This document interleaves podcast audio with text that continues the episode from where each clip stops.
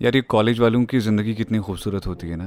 Hello hi मेरा नाम पंकज जीना है और वॉइस नोट का एक और हिस्सा शुरू हो गया कैसे हैं आप? ज़िंदगी में सब ठीक ठाक है? कोई गम, परेशानी? अरे, भूल जाइए मेरी जान, क्योंकि वॉइस नोट का अगला हिस्सा शुरू हो गया है। आज जिस वॉइस नोट में हम बात करने वाले हैं कॉलेज वालों से। मतलब मेरे ना दिल में हमेशा ये ख्याल आता है, काश मैं कॉलेज में वापस चले जाता।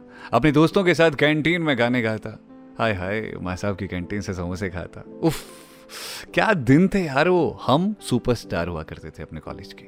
मतलब मैंने ना अपने कॉलेज को इतनी खूबसूरती से जिया है। मैं बता नहीं सकता। क्या क्या किया है कॉलेज में। असाइनमेंट होते थे। मेरी कुछ लड़कियाँ दोस्त थी तो मैं हमेशा उनसे बनवाता था। ईमानदारी से बोल रहा हूँ कि मैंने कभी कोई असाइनमेंट नहीं लिखा। सॉरी अगर वो लड़कियाँ मुझे सुन रही हैं अभी तो माफ़ करना यार, मैंने मतलब बहुत रिक्वेस्ट की तुम लोगों से और तुमको पार्टी दे करके मैं अपने असाइनमेंट बनवा लेता था। और वो पार्टी के पैसे मेरा दोस्त हिमांशु दिया करता था। तो कुल मिला करके मेरा कोई योगदान नहीं हुआ करता था। उसके अलावा जब हम कॉलेज में थे, गाने खूब गाते थे। हालाँकि मैं बहुत बेसुरा गाता हूँ, पर मैं एंकरिंग किया करता था। तो उसके बाद एक दोस्त था जो हमेशा मेरे साथ गाने गाया करता था। चौधरी जी, उनका नाम था विशाल चौधरी। अब तो उनसे बात भी नहीं हो पाती, पता नहीं कहाँ है वो, आजकल फ़ोन नंबर भी नहीं मिलता। विशाल भाई, अगर इस ऑडियो नोट को सुन रहे हो तो प्लीज़ मुझे फ़ोन करना। मुझे बहुत याद आती भाई तुम्हारी, बहुत ज़्यादा याद आती है। और बहुत सी यादें हैं और मतलब कहाँ से शुरू करूँ? पता है क्या हुआ था कि जिस कॉलेज में मैं पढ़ता था, वहाँ बहुत लंबे वक्त से एनुअल फ़ंक्शन नहीं हुआ करता था। तो मतलब जिससे मुझे प्रेम था और जिसको इस बात की खबर नहीं थी कि मुझे उससे प्रेम है और पूरे कॉलेज को पता था कि मुझे उससे प्रेम है। उसने एक दिन मुझसे कहा कि, सुनो मुखर, मैं चाह रही थी कि इस कॉलेज में एक एनुअल फ़ंक्शन हो जाता तो बड़ा अच्छा रहता मतलब मैं तो चली जाऊँगी ना, बस यादें लेकर के जाऊँगी।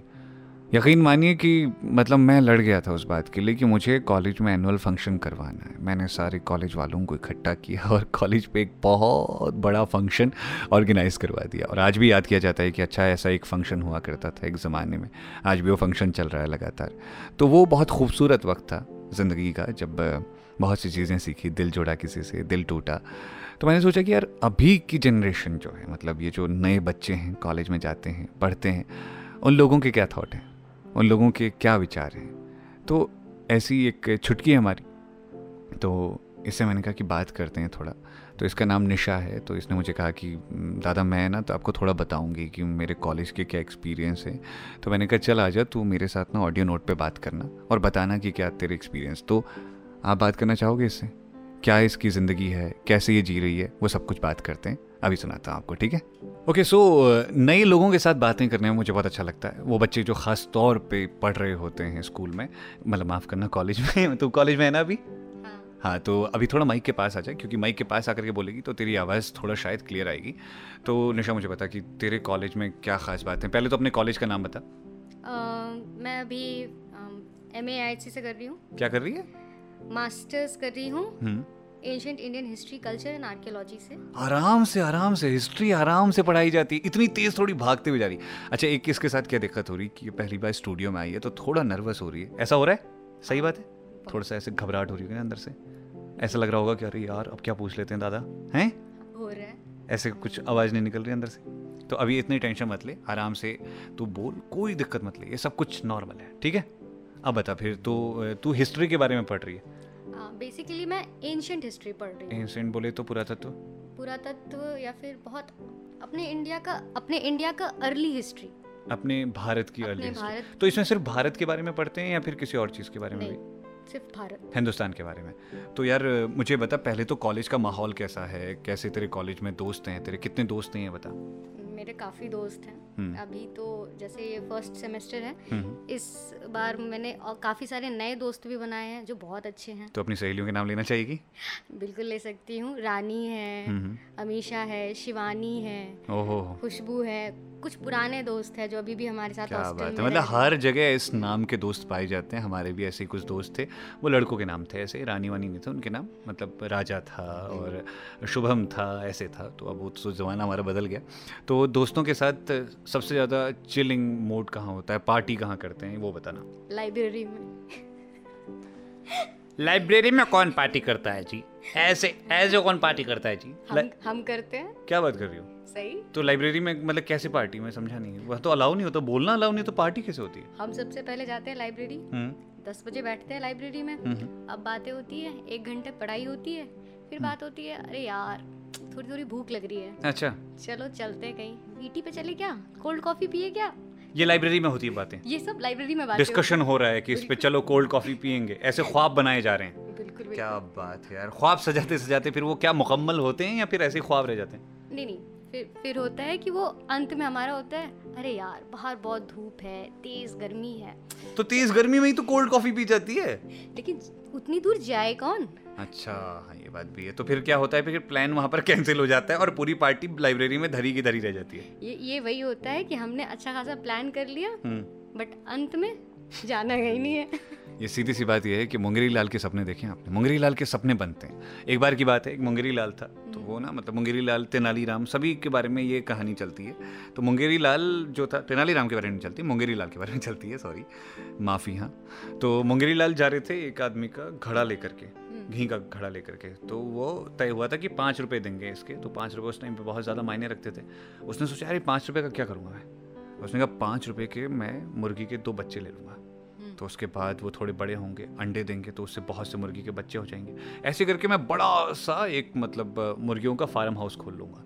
फिर मेरे पास इतना जो मुर्गियाँ अंडा देंगी, उससे पैसा आना शुरू हो जाएगा। फिर मेरे पास बहुत पैसे हो जाएँगे, फिर मेरे पास पैसे हो जाएँगे तो मैं शादी कर लूँगा। मेरे बहुत प्यारे प्यारे बच्चे होंगे। बच्चे होंगे तो वो लड़ेंगे और लड़ करके जो मेरे पास आएँगे, मैं कहूँगा शट अप और शट अप कहते ही उसको ठोकर लगती है और उसके सर से वो मटका गिर जाता है।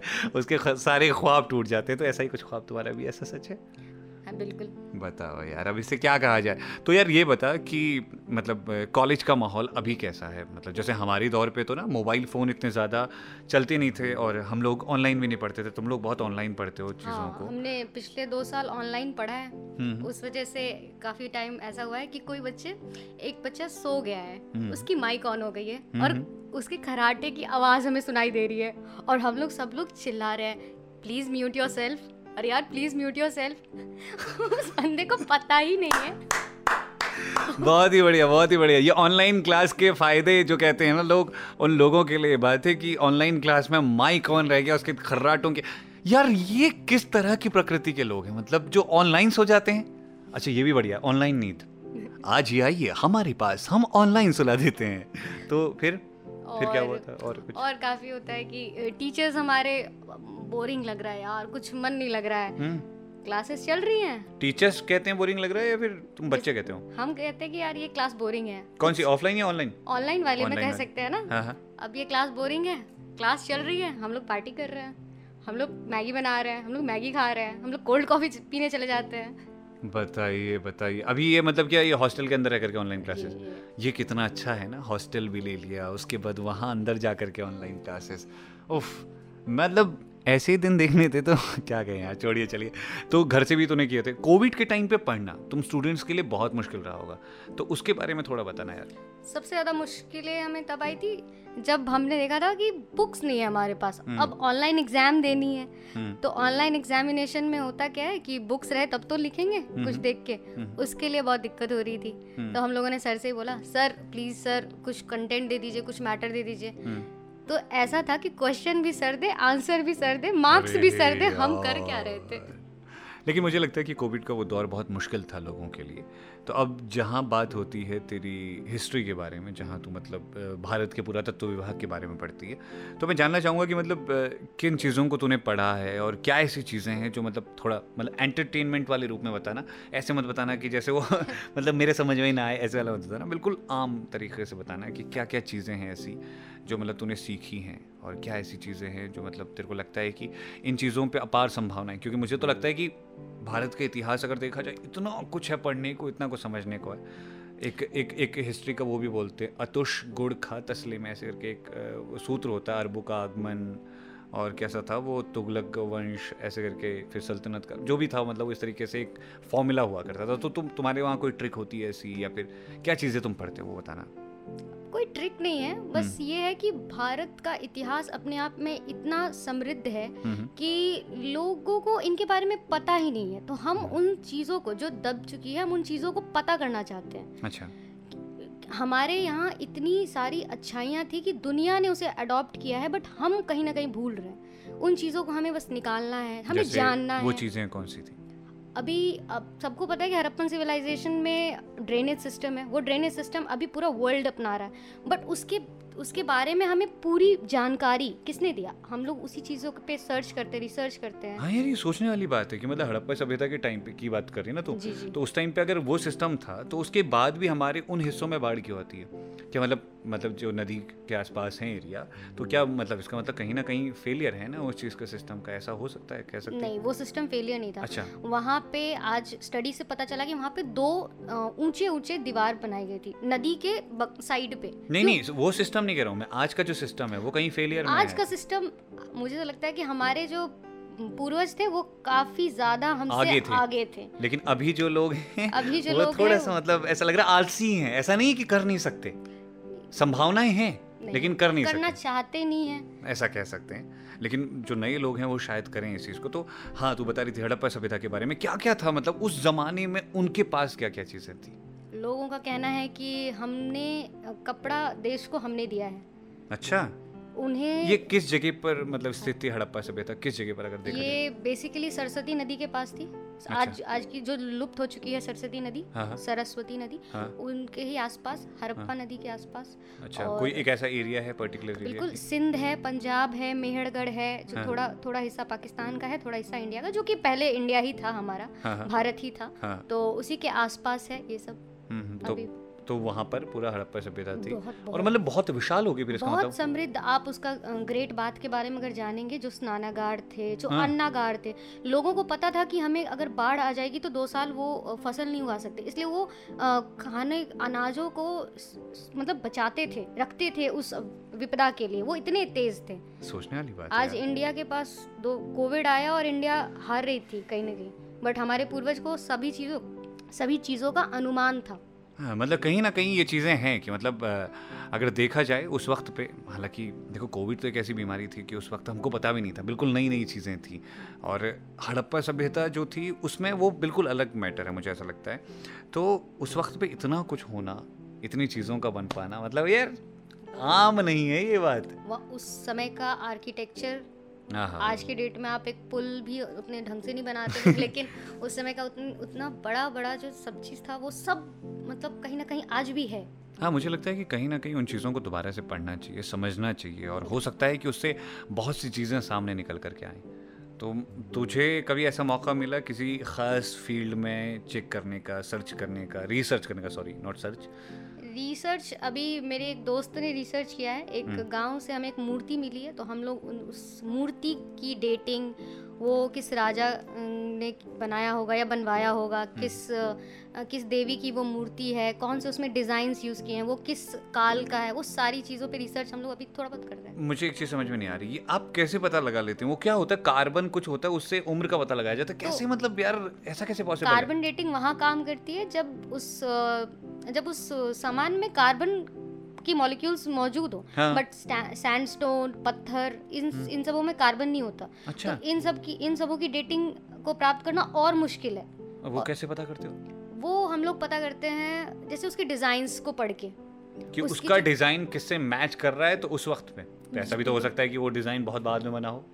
नहीं मतलब हम लोग उसकी एक एक छोटी छोटी बारीकियों पे ध्यान देते हैं। मुद्रा तो मतलब अभी क्या कोई एक ऐसी चीज़ बनी है जिससे पता चल सके कि ये इतना पुराना होता है और ये पता चल सके ऐसा कुछ? नहीं उसके लिए हमें बस बुक्स को पढ़ना होता है मतलब अनुमान पर ही चल रहा है सारा मामला?